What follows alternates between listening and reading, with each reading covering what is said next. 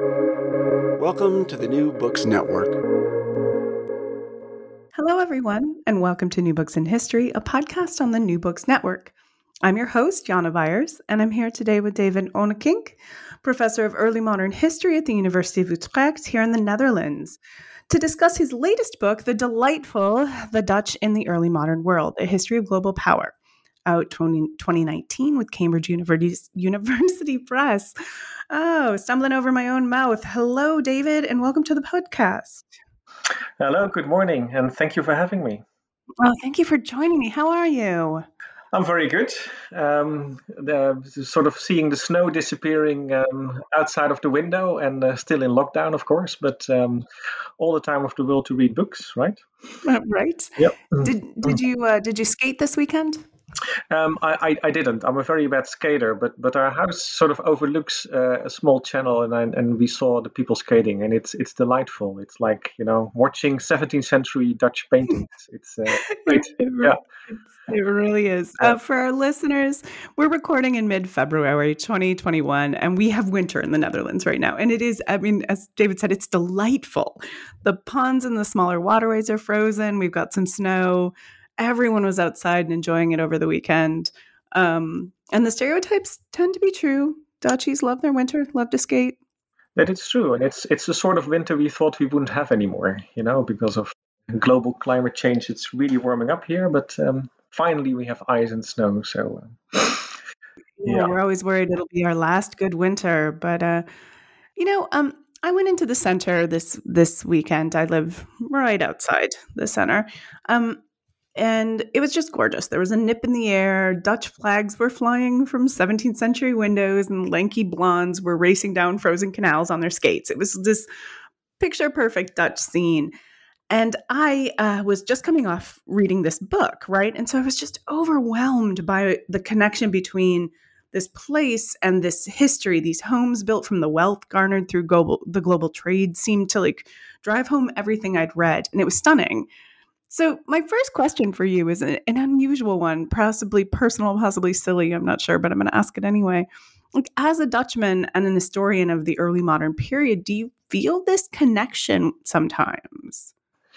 Yeah, you feel the connection because you are really living in a museum, of course, and especially if you're living in one of the old Dutch cities like me. I'm living in, in Utrecht, which is really a sort of late medieval 17th century city. Um, so so you're living inside, but but on the other hand, you know, if if you've traveled around, I've traveled a bit. I, I also noticed that you know the Netherlands is not just the Netherlands. You know, it's part of a of a bigger world, and um, and we go abroad, and, and the world comes here. So um, it's it's it's the past, but it's also the present that are that are intimately connected, and and that's fascinating. Yeah, it really is. This is, mm. I mean, Utrechten uh, is is this beautiful, and it's a little, it's older than Amsterdam, and it has like a, a more medieval center, but you can still see the golden age there as well, uh, the so-called golden age. But it is, it's interesting. Um, this this history really drives home your point, though, that the Dutch go everywhere and everyone comes here, and that's a pretty important part of the history of the Dutch Republic. Yeah. Yeah, that's right. You know, it, it is a fascinating history. And um, um, of course, if you live in the Netherlands, we, we tend to feel that our country is unique, uh, which of course it isn't. Uh, but it's still a fascinating story to tell. And, um, and that's what, of course, we try to do in, in this book. Well, mm. everyone's mm. unique, right? That's right. Absolutely. All right. So, intellectually, this book is right in your wheelhouse. So, your first book, The Anglo Dutch fi- Favorite, The Career of Hans Willem Bentinck, 1st Earl of Portland, uh, is a bit of a biography, but mostly you use him as a vehicle to explore the power of the Dutch Republic in the late 17th century.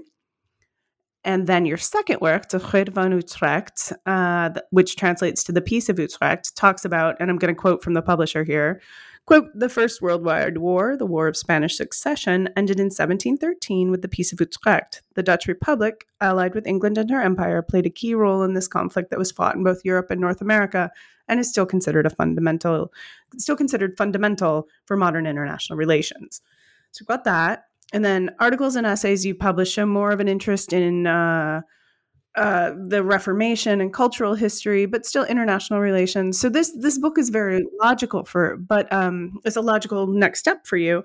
But at the same time, it's much more global rather than European in scope. And so I'm wondering how you chose to move in that direction.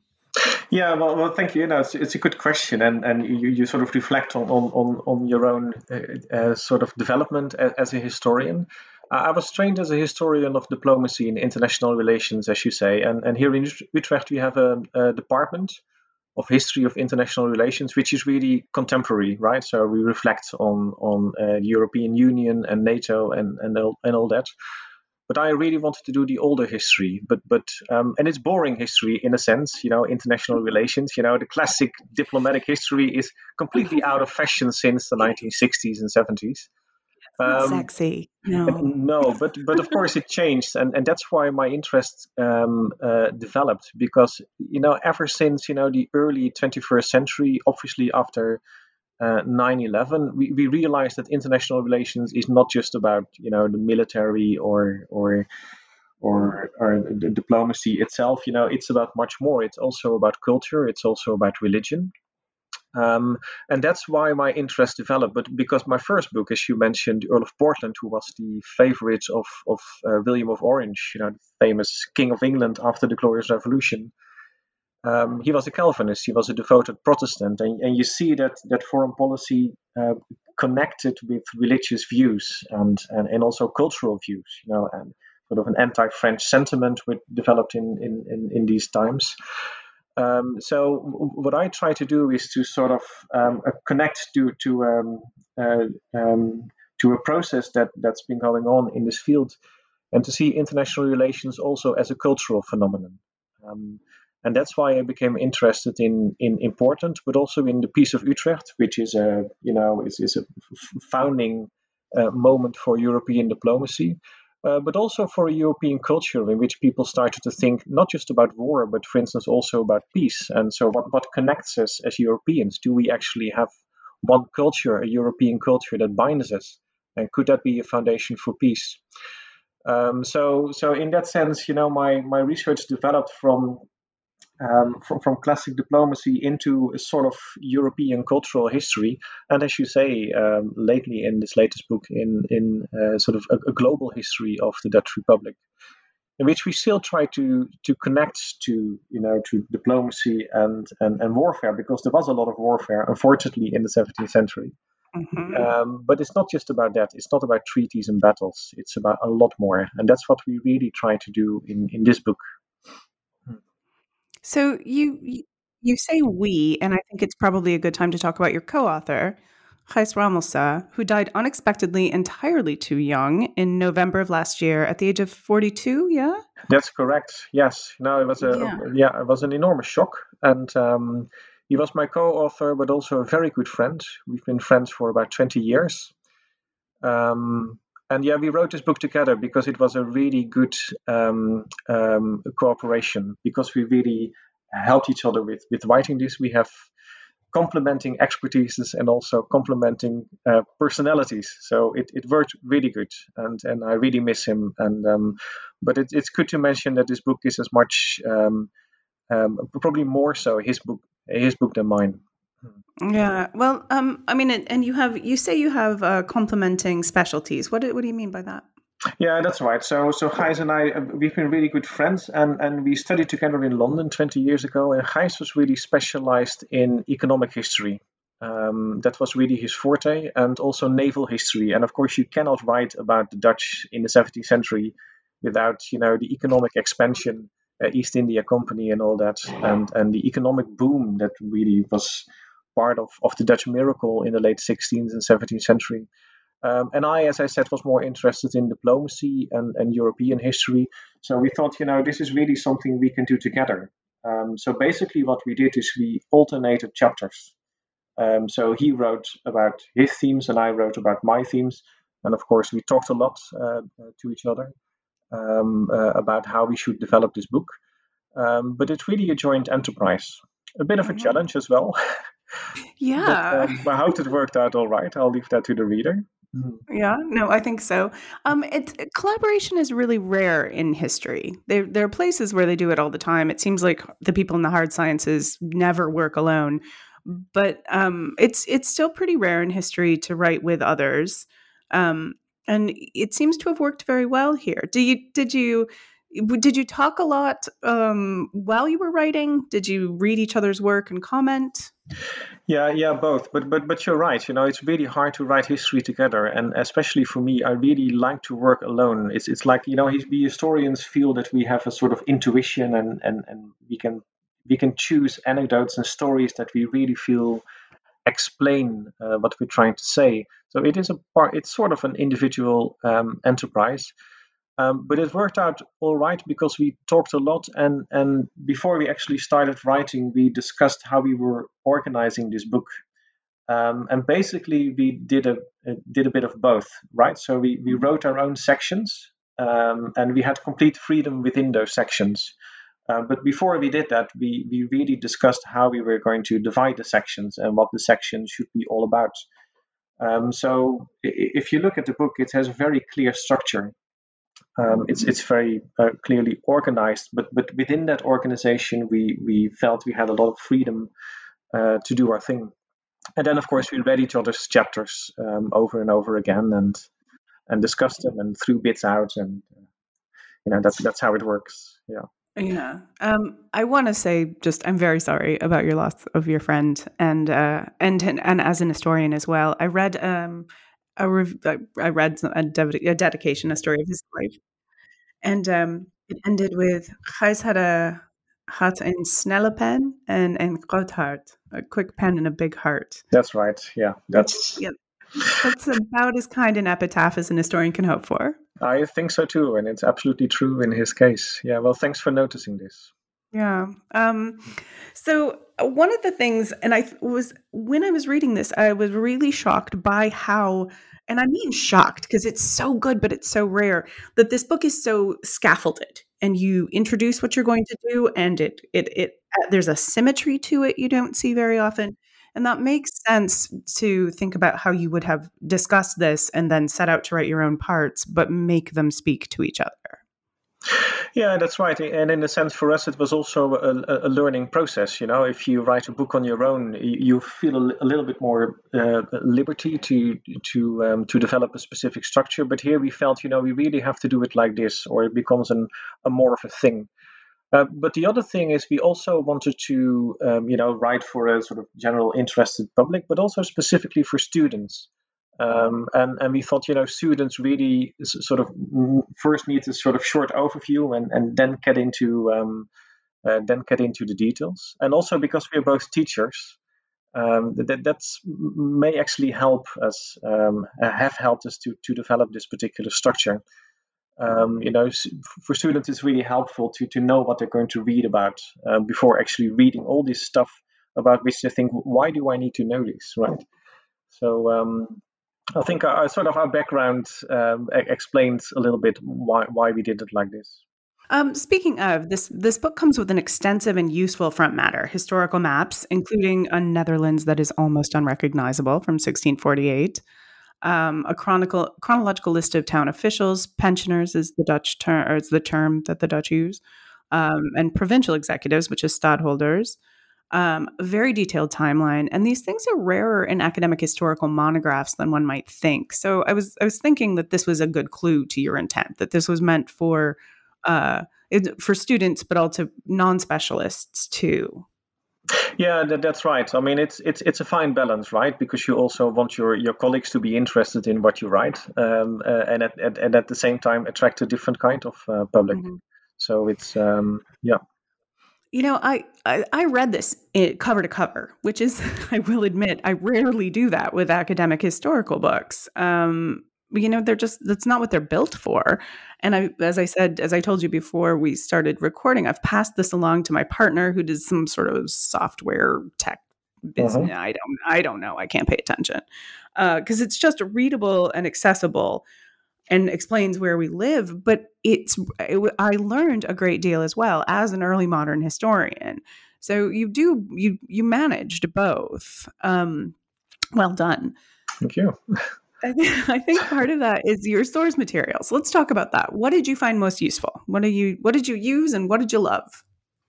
Well, well, well. First of all, um, um, uh, we, we sort of learned a little bit with um, with the book I wrote on the Peace of Utrecht, which is in Dutch and which is on a very limited topic. But but I but I sort of realized, and and and, and this is the thing: if you're if you're an academic historian, you spend so much time doing very detailed stuff, which only a couple of colleagues will actually read. Um, and and we both felt, you know, there's there's so so many interesting things which are slightly outside of your expertise and there's there's you know talking with um, uh, Haroun and the Sea of Stories, you know, there is a sea of stories out there. There is so much material and so many interesting things happened, and we were simply captivated by the stories. Um, and so, um, so that's really, I think, part of the thing that, that drove us. And, and as you can, as, as you say, you know, in, in, in the book, there's there's a lot of argument, you know, an official story, but also a lot of tiny stories, which to me as a historian become more interesting and interesting. You know, the the micro history, the small stories, the, the personal issues, and how they connect to to a much bigger story. Um, so it's um, but from a pragmatic point of view, um, so you, you cannot research all of this. That is impossible for, for a monograph like this, right? Because you're dealing with 300 years of history, um, and it's a global history, so it's impossible to rely on primary sources. Um, so what we did is we basically we see this as a, as a synthesis, you know, a sort of um, an overview of, of the research that's been doing been done by our colleagues over the last 20 30 years um, the latest insights, you know, new developments. Uh, but inside, we felt the liberty to, you know, include all kinds of, of anecdotes and small stories. Uh, and we picked, you know, we picked a number of primary sources which we thought were fascinating and sort of visualize uh, the story. And also, and I maybe we can talk about this if if we have time. But but I also realized that, um, and, and Gijs as well, because we got a fellowship from the um, Amsterdam Maritime Museum, uh, where we wrote part of this book, we realized that a lot of historians like us don't use visual visual material, right? We, we really believe that history is text. Um, and so we included also analysis of, of paintings, but also actually physical objects. And, and as you started, you know, this, this, this meeting, uh, talking about the city, and we realized that you know the history is all around us. You know, the, the houses we see in central Amsterdam, you know, they are part of the story as well. So we really wanted to include that uh, that story as well. Yeah, and you include a lot of those like images. There's a figure one is a striking aerial photo of Fort Bourtange in eastern mm-hmm. Mm-hmm. right? Um, there's a delightful painting of a Dutch man of war ramming a Spanish ship that I have to admit, like, made me cheer uh satirical cartoons you know the, the like so it's you uh, you really do um well and i think uh you this book is you know there's this chronological story and then i feel like you stop and stop the story and take a second and look at it look at a topic in detail uh which is really enjoyable and that's a place where you really do this conversation about the material culture the the as you say the objects the buildings um, which humanizes narrows it. It brings the story to a small enough place where uh, I think that it really shines, and you get to look at these little things, these little micro stories, as you say, that tell the bigger story. Yeah, that, that's right. And I, I, I, really, as an historian, I actually, of course, for an art historian, this is not new, but as an historian, I really learned to look um, and I, I, remember that specifically one moment in, in the Maritime Museum, and we were we were actually writing an article on on on um, the 17th century uh, navy, and there's this incredibly wonderful painting um, of a of a battle, and you know naval battles in the 17th century, paintings of naval battles are absolutely boring, and people skip them, and for good reason. Um, but that's that's right. But but but but what we notice is if if you just sit there, and I actually looked at the painting for one hour, just looking, right, not asking questions, not analyzing, not not, but just looking at what you see, and and suddenly there was a world out there. You know, you saw the faces of individual people. We saw flags of specific cities, and we we wondered, you know, why are these flags represented? Is it a is it is it is it a, is it basically a cult? Is it is it is it about culture or is it about war? Or obviously it's about both.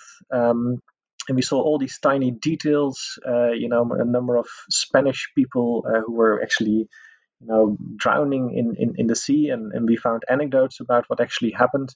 And suddenly we, we realized that you know a, a painting says so much about about what you need a lot of words for to describe. Um, and again, of course, if you're if you're an art historian, this is not something new. But but we try to to integrate all this together. And for us, it was a very enjoyable, but also uh, a sort of learning curve yeah to do this and and as you say so to go back to, to your question you know we, we felt we, we really need needed to tell the story so some of the things we wrote are really the sort of classical story of, of the Netherlands, the Dutch revolt, um, and you know we need to know all these things about high politics, how the Spanish sort of tried to get the Netherlands back in the late 16th century, uh, about the battles that took place because battles are actually important. Uh, but we also realized that the battles are not something you can write about cleanly from a distance and you know who won and who didn't win. Uh, but it's also a very human story. And and I I, I remember writing about these these battles that I gave a presentation a couple of years ago. Um, and I gave a presentation on, on, on the Peace of Utrecht and, and one of the famous battles that took place in the 18th century that, that you know we don't really care about anymore. Because it's not really about the battle it is about the story and how humans experience this. But what i came across and, and i remember that my public and that for me was a sort of learning moment my public responded to one particular uh, illustration and that was not of the battle it was not of any of the arguments i, I put forward it was uh, an engraving of a, of a horse that actually died on the battlefield and it was such a beautiful engraving um, and so much detail of the horse that was sort of falling down and um, and there is actually a series. So uh, van Huchtenburg, who was a 17th century painter, uh, but he made a number of sketches of these horses that he actually must have seen, I presume, on the battlefield because they were so lifelike.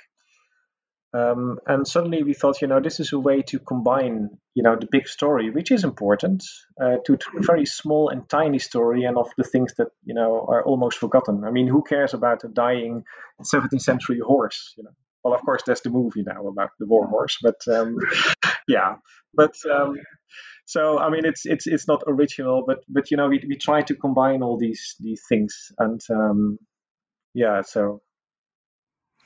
Um, yeah. Okay. Um, oh, and it's it's I, it. Uh, this is my favorite kind of history. Let me say that. I'm just making noises now, so let me actually use words. Um, I particularly love um, uh, the study of material culture and how that leads. I'm, I consider myself a microhistorian as well, and it's my favorite history to read. Um, but like, so I want to take a little a minute to talk about a couple of the small stories that you tell. Um, along the way. And one of my favorite examples is your discussion of the Dutch identity. Um, so there's a place like I would I would like you to talk about the process, how you managed this, what you did, like the sources you consulted, and kind of the arguments you come to about the development of a Dutch identity in the early modern era. Mm-hmm.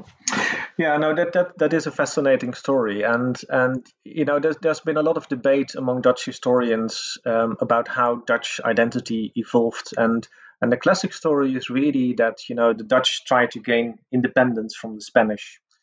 Uh, but that is a little bit complicated. But, but yeah, in, in a sense, just like in the United States, you know, what is the actual identity of the Netherlands before um, uh, the, the, the, Dutch revolt?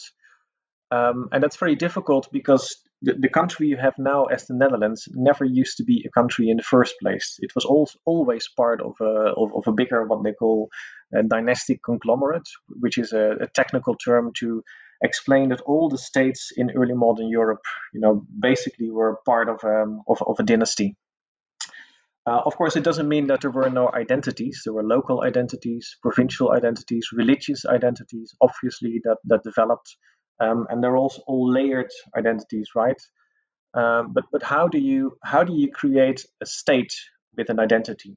Well, it, it didn't really occur to people that they needed an identity because, of course, that's really a 19th century thing um, that we need a specific identity as a state. Uh, but still, what you see developing in the late 16th century is that it is, is that um, a lot of citizens in the Low Countries feel that they are very different from the Spanish and, and the King of Spain that rules over them. Um, at the same time, at the same time, it is seen as a civil war. So there's actually a lot of people who are loyal uh, to the Spanish and they remain Catholic. Um, so you know, it, it's not simply a war of the Spanish against the Dutch. So that heroic story is is a little bit complicated now. But at the same time, you see that people start to develop an identity, and it's very much related to the Dutch Revolt.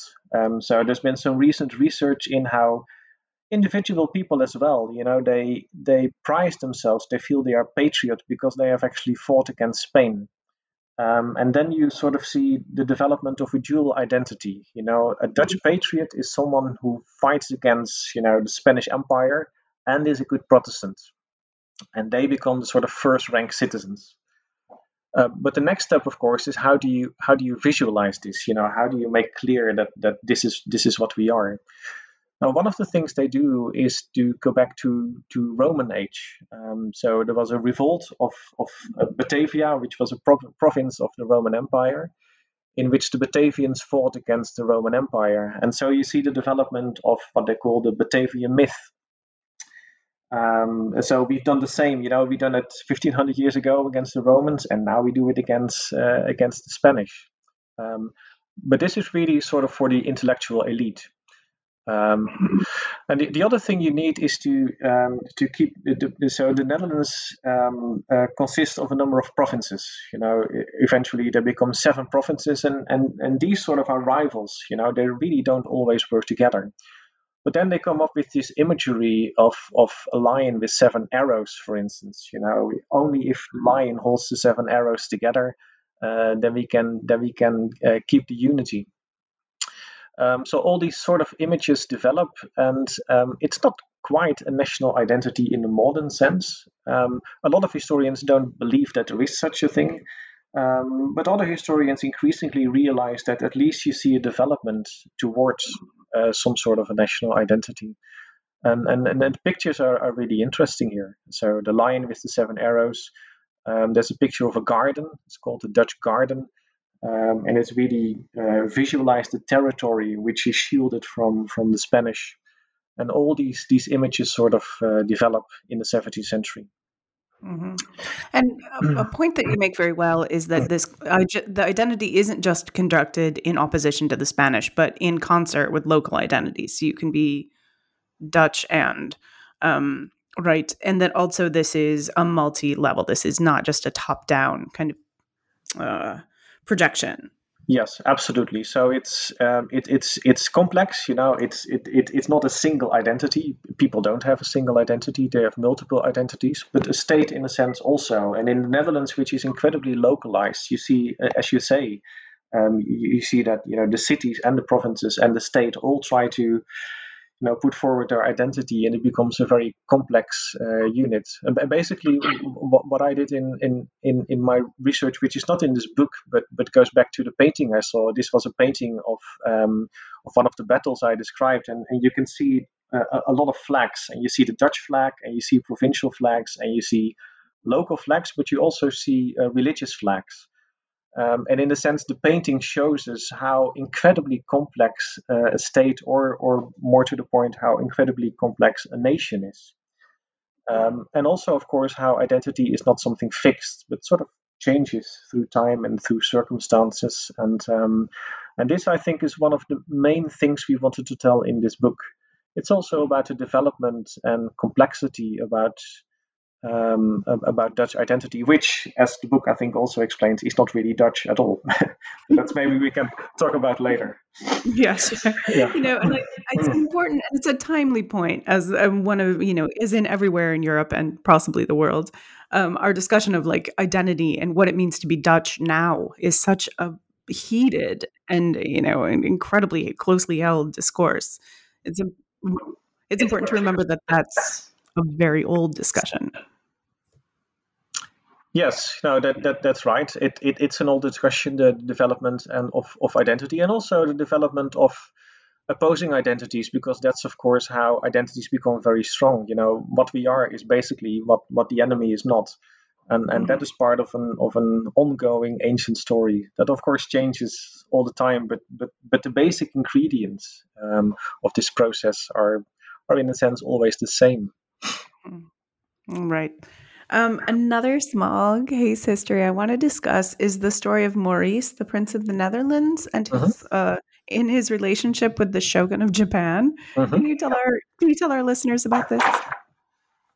Yeah, no, this is this is interesting. So, um, so the Netherlands becomes a, a global um, uh, power basically, and and I think one of the stories we tell is it's about the West Indian Company that operates um, in the Atlantic and, and, and, mainly North and a little bit South America, and the East Indian Company that that operates in um, in, in Asia and, and the Indian Ocean. And the East India Company becomes the first stock market uh, uh, stock operated company in, in the world. And that, that is a fascinating story in itself. Uh, the problem here, however, is that it is a commercial company. Um, it is not, and that's very much unlike uh, the Spanish Empire, of course, it's not um, uh, operated by the sovereign or, or the king. It is a commercial company operated by merchants. Uh, it is still connected, however, to, to the state.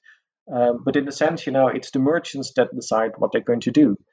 But what do you do if you're a merchant and you want to trade in Japan? And in Japan, you have a shogun, and the shogun, you know, he wants to uh, uh, maybe start diplomatic relations. Now, the East India Company can start diplomatic relations, um, but how do you, uh, you know, start diplomatic relations as a merchant? So you say, you know, basically they argue we come in the name of of the sovereign of the Netherlands, but there's a problem because the Netherlands don't have a sovereign because they got rid of the king of Spain.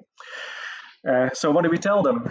Uh, so basically, you lie. So basically, you say, you know, we have Prince Maurice, who is, um, and, and maybe for the listeners, so in the Netherlands, you don't have a king. Uh, there is a prince, but he's not Prince of the Netherlands, but he has a noble title and he has some important offices uh, in the Netherlands.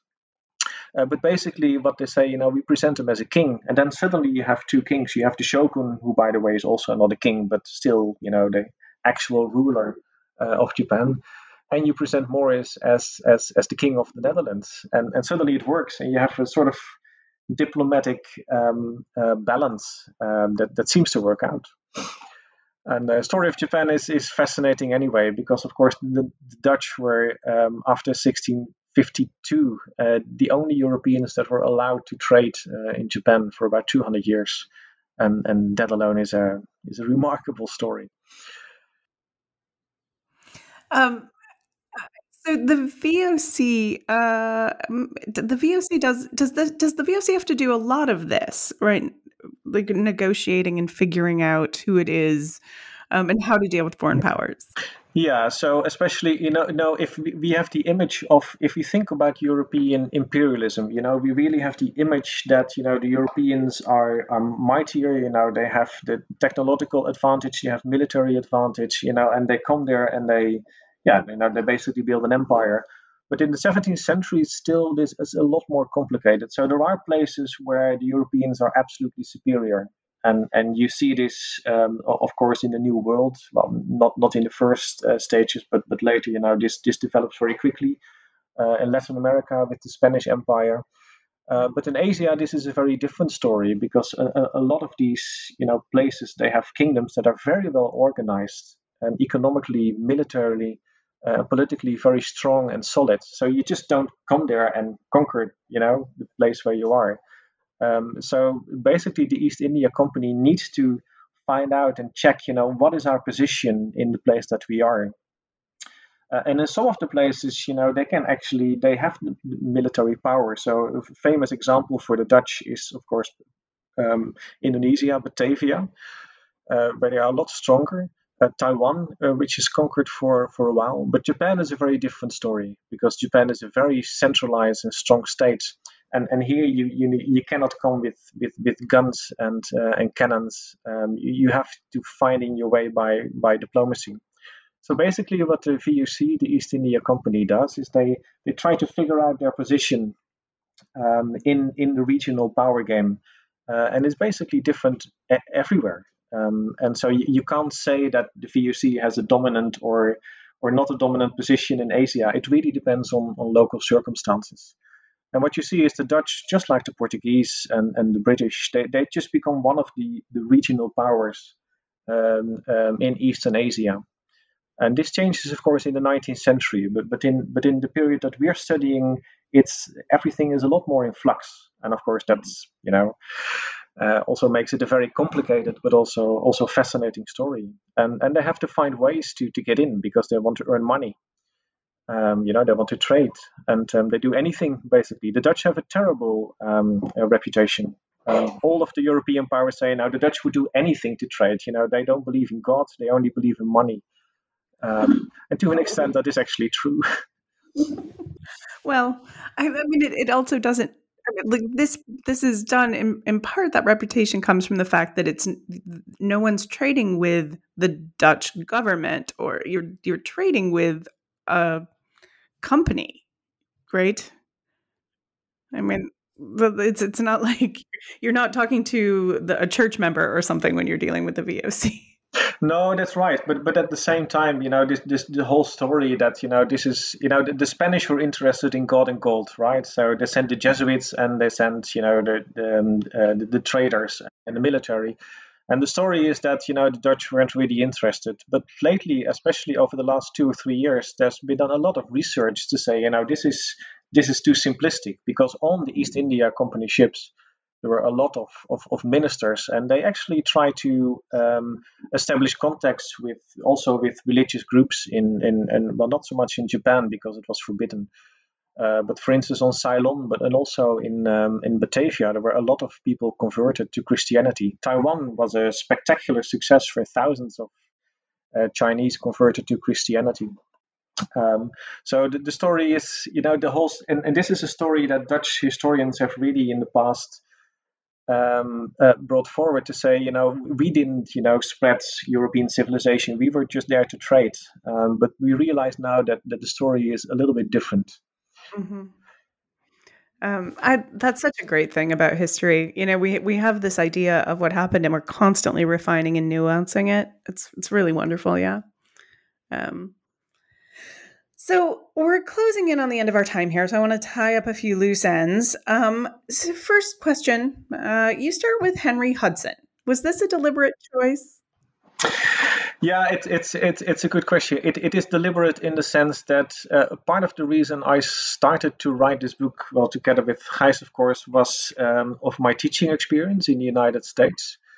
Um, and I was um, I spent some time in William and Mary College in Virginia and UCLA in Los Angeles, which were both unforgettable, very different places, of course, um, but but both wonderful places uh, to be. And and and and I interacted with with students, um, me as a as a Dutch teacher and American um, uh, students, and and we talked about these issues. And I, I gave a course on the Dutch Golden Age and I was very happy to, to see that students were interested. Um, obviously, because there is a connection between the Netherlands and the United States. But I also found out that, you know, of course, their perspective uh, on Dutch and more generally on European history is very much different from my own um, uh, perspective. And, and, and, you know, I, I learned a lot from my students in, in the time I spent there. Um, but I think part of the reason why we started this book with Henry Hudson um, was that we wanted to show that you know Dutch history is not simply Dutch history; it is connected to global history, what we just talked about. Um, and it's by the way, it's not just Dutch people who went abroad. Uh, you know, most of the people who are um, uh, in the service of the East India Company and the West India Company were actually foreigners about 50 or 60 percent of those people were Europeans, Germans, British, Norwegians, and all that. Uh, but Henry Hudson, of course, is a famous example of someone who was uh, an Englishman in the service of the uh, Dutch East India Company, uh, who explored part of, of, of what later became um, um, uh, America. Um, um, so uh, we really wanted to tell this story how all these things are connected. That U.S. history is also intimately connected to um, to Dutch history, uh, and this this you know this example really comes from from that period I spent in the United States.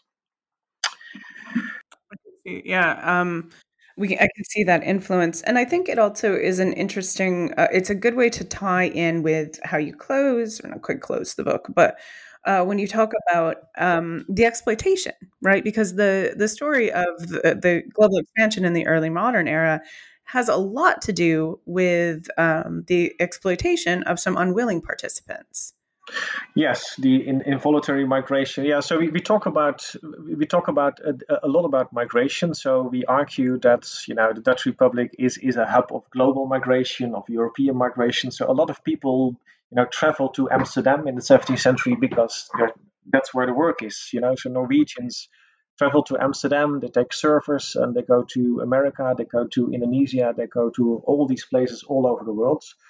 Uh, but of course, the Dutch were very active as well in um, in the slave trade, which of course is a topic that has been heavily researched um, um, in the last 20, 30 years in the Netherlands, but but but but even more so now. So actually, recently, one or two years ago, um, a, a, book appeared on um, uh, the role of cities in in slave trade, uh, especially Amsterdam, uh, of course.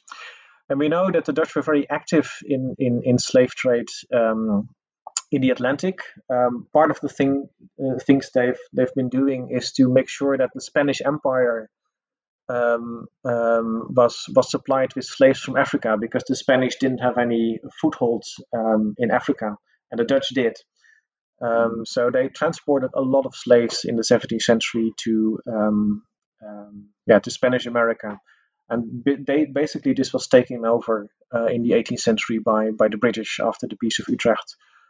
But the story that is, is much less known is that uh, so the, the, the feeling was always that in the East, the East India Company, they were really interested in slavery. You know, they were they were dealing in spices and, and, and all these things.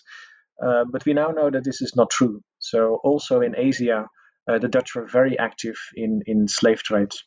Um, and of course, you know, this is a very important um, story that, that needs to be told. And, and we spent quite a lot of pages in the book uh, telling this story. Mm-hmm. Yeah, yeah, absolutely. Um, and it's it's something uh, that we're discussing like just at, at greater length all the time, and just um, incorporating it in the history. This is not a separate story; it's part of the broad story, right? It's, Which is yeah it's it, it's that and it's and it's not just the you know the um it, it I, I, was very interested also in in in the ethical discussions that that were taking place because what, what you actually see and this is actually quite astounding you know you could argue that say you know in the 17th century you know there, there was not a feeling that you know slavery was something wrong because everyone did this. But the dutch story tells a very interesting um, um, it's a very interesting story because in the early 17th century there were a lot of Dutch uh, intellectuals, uh, ministers in the church, who argued that slavery is a terrible thing. You know, it's really a sin. You cannot do this. It's what the Spanish do, and the Spanish are horrible. We know this. so we cannot do this. Um, and slave trade and slavery was universally condemned. And then suddenly, in the early 17th century, this flips. And the West India Company becomes very interested in slave trade because it's profitable and there were always people who were against it, but they the voices sort of died down in, in, during the course of the 17th century, and then suddenly also ministers of the church also flipped to say, you know, slavery is fine, you know, it, it already happened in the Bible, and you know it's profitable, so so why not do this? And I was fascinated by this that in the early 17th century there's a lot of voices against slave trade, and then in the late 17th century they sort of are silent um, and and and this is quite and this is quite remarkable. Um, and you know we, we know we don't know why this is. You know it's it's also a very pragmatic thing because you know if you're a troublemaker, if you go to Suriname where there were a lot of plantations. And you, and you see the cruelties, and there are some reports of, of Dutch travelers who see the slave plantations and they're absolutely horrified. And they're kicked out immediately. You know, we can't have these people here. And so they're kicked out and shipped back home. don't make any problems. So it's um, yeah, um, and and very few people do manage to uh, you know to to do to buck any trends or like supersede their era. That's just not what we as humans do. That that, that is true as yeah, that's absolutely true as well. Yes. Um, yeah. Uh, very few people are like are able to kind of see beyond what what is presented. Um, so I think we have, I've gotten here in the past few minutes, our discussion, I see the historiographical hole you wanted to fill, this kind of holistic global story. Um, so do you have, do you have what you consider, can you tell me what you consider your overarching argument to be? Oh, I'm sorry. Like, what a sucker punch right at the end there. and with a book like this, it's really hard to say. Yeah, it's really hard. Well, there are, uh, well, thanks uh, for this question. I, I, should have known this this this was coming. and, um, yeah. Um, no, well, basically, there are there are two things. Uh, one of one of the things is that we wanted to um, uh, really present an, a, sort of a, an integral story, an integral story in which which Europe and the rest of the world um, uh, are connected. So, and a lot of books about the Dutch Republic, about the Golden Age, or really about you know the Netherlands, and then there are other books about the East India Company. Uh, and we felt we really wanted to write an integral story. Basically, it is you know it is as the title says, it is about the Dutch in the world, wherever they are and whatever they do. Um, so, so that that was the first part, but, but the second part is really the sort of things that we talked about. That we wanted to explain that um, global history is is the history of, of a lot of different cultures um, and different people um, together, basically um, interacting with each other in, in, in very complex ways. Um, and, and we really wanted to, to explore how you know, Dutch history or Dutch identity is not something that is simply there. You know, it developed um, in in conversation with uh, with other cultures, and it changes in conversation with other cultures. Um, and I think that is it's not an argument, of course, but but that is really how. Uh, we see the story developing in our book, and of course, that is a 17th century story, but it's still a very uh, current story. You know, that is the story that we're still seeing uh, in the process of globalization. Uh, of course, it has a very different form now, but what you see here is, well, maybe the roots of, of globalization, of economic, political, religious, and, and cultural globalization. So this is sort of where it started. Uh, I think that's what we try to uh, try to explain, but but more, yeah, explain and and visualize um, and make clear to the reader in in all these kinds of stories. And I don't have a specific conclusion. I leave it up to the reader read the book, read the stories, read the anecdotes, um, see how people lived and what where they went and what they did, and um, and come up with your own conclusions. Great, that's, that's an argument. That counts as an argument. Um, you well done. That was, that was a little bit of a, just a kind of right here at the end of the interview. Let me throw in this major question. Well done, handled it beautifully. Um, so, like, what was your favorite part of writing this? Do you have a favorite bit of the book or a a really great memory you want to share? Um, yeah, I think the, the, the part that I really enjoyed most was the um, um, the presentation of um, sort of the artistic presentation of, of the Eighty Years' War. So the Eighty Years' War is really what you know the War of, of Independence is is for Americans. It's the Eighty Years' War for us. Um, um, and and what I thought was really great and fascinating was the, um, the, way it sort of was presented. And you see this in paintings is something we uh, discussed, uh, but you also see it in the landscape. And I, I never realized it. So if I if I drive here through the Netherlands and suddenly I see a hill or a dike or or what they call here a schans, and suddenly I realized that you know this is really part of our very early story. So the way they changed the landscape to defend themselves against the Spanish and also how the names, you know, a lot of the names of um, of specific areas in the landscape, but also, of course, they are gone now. But of local inns, uh, for instance, you know, inns used to have names of famous battles or famous persons who are fighting in the Eighty Years' War. Um, and to me, this was a new way of of seeing the world around me. You know, the physical, material world in the city and on the countryside. Uh, that you can really see the traces of the past um, and we wrote a little bit about that, and um, yeah, and, and that fascinates me uh, whenever I drive around here. When we can, of course, because we are in lockdown. But you know, out of lockdown, I'll see these things again, and I look forward to seeing them. we all do, right? The, the the in the after time when we can go places. Um, yeah, you know, I, I was looking at the the map right at the be the first first image in your book, and there's the Zuiderzee. There's like a body of water that doesn't really exist anymore. Um, yeah, that's right. Yeah, it's completely it's it's made into land, famously, uh, of course. Um, but you also see, you know, the, the, the other uh, uh, thing around what, what fascinated me is that Phillips II uh, built the, the, the, Spanish Armada. He used so much wood that, you know, complete areas in Spain became deforested. uh, and it, it completely disappeared. And and Philip II was actually the first king of Spain who um, had a had a law that that some wood had had to be protected. You know, they were not allowed to. Um, um, um, to get trees there because you had to uh, defend and and and, um, well take care of the environment. And that is actually, you know, for me, it's a sort of a next step. I'm very interested in in religious history, but I've become increasingly interested in uh, in climate history, but that's for a very different uh, other time, uh, Jana. But but traces of this you can you can find in the book when we talk about the forest and and, and the sea and also the animals. And um, you know, it got me thinking that you know, in a sense, what we do here in this book. It, it's very much human history, and of course, um, there's so much more than human history. Um, so that's my next project. It's not about ah. so yeah, well, that was my next question. It was what are you working on now? So an environmental history. Yeah, sort of. It's it's starting. I, I've become very interested in uh, in missionary history, which is not so um, uh, original, but global missionary history, especially in this period. There's very few people who, who worked on that. But I became interested in in the way that um, uh, um, uh, Protestantism in particular, but uh, religious institutions, uh, what their attitude is to towards climate. Um, and you can see a little bit um, about this this in the book, not so much climate, but at least the environment. And, and typically, for the early modern age, people are not interested in nature. They're not interested in climate, obviously, because they don't know very much about it. But they're also not too interested in animals.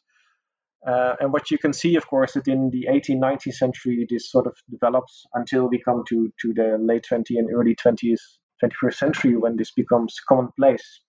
But there's a very famous argument is that the whole reason why we have climate change, and this is a lot to take in, I, I realize, but the main reason why we have climate change is because of um, philosophies, religious attitudes that were developed in Europe in the late 15th and early 16th century, and that fascinates me.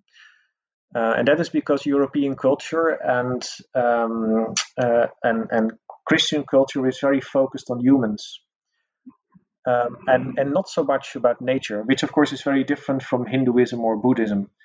Um, and and so basically, in the West, also in the United States, of course, a very Protestant state, and and, and in Europe, um, there's this development that Protestantism Protestantism basically says, you know, it's about God and it's about humans, and nature and the world is just, you know, is just a stage where where history takes place. It doesn't really matter. We can we can use it and um, city of man. And I think and traces of this are in the book and suddenly i realized that you know there's there's a world out there you know this this needs to be explored and is it really true is it true that in the 17th century people didn't really care about nature you know part of the story we tell is that they started to explore you know they started to analyze plants they started to um, analyze even climate in the 18th century people started to understand that sometimes in africa it's dry and and some other times it's not um, and so I think it's it's the, the story is a little bit more complex, um, and that's that's what I it sort of comes out of this book. There is one um, chapter on, on mission history, and I and I try to develop that a little bit further. So the relation between religion and climate, which, as I don't need to explain to you, is a very important topic as well in our in our current world, um, and in the United States, uh, but also in the Netherlands, it's uh, it, it's a major topic. Um, yeah, um, and you can see it. You know, I was just actually researching Cobus van der Sklossen, um, who's like the Dutch Robin Hood kind of. Right. Yeah. Yep. Um, I, because I have to do a presentation for my Dutch class, uh, of all things. Um, but it, there's all this conversation. Like the stories are all about him and this band that hide out in the woods, um, these impenetrable dark woods, and I'm like, where are those? Yeah. Yeah. Yes we don't really have those so much here anymore. We don't have them anymore. They're disappeared. And of course, you know, it's it's like you say, you know, the the idea that specific places have a, a moral connotation, right? So the woods are bad in the early modern age. Nowadays, we like the woods, but in the 17th century, the woods are something evil or bad and dangerous. Uh, well, I mean, where the robbers they, are. Yeah, the robbers, the wolves, they are dangerous. Um, you know, but yeah, we look at them very differently now, and in part because they're not so dangerous. Um, they're not full of robbers and wolves. Yes. yeah. Now well, there are a few wolves now, but uh, uh, not many. Oh, oh, yeah. Not many. Not, All right. Well, yeah. This has been a delightful interview. Thank you so much for taking your time with me. Um, I and I'm really excited about this new missionary history. Thank you, and uh, thanks for having me. And it's nice to re-reflect on your own uh, book. And um, thanks for some very good questions that made me think as well. that's that's what I want to do. All right, yeah, dankjewel, uh, and tot ziens. Thank you, dankjewel, Jana.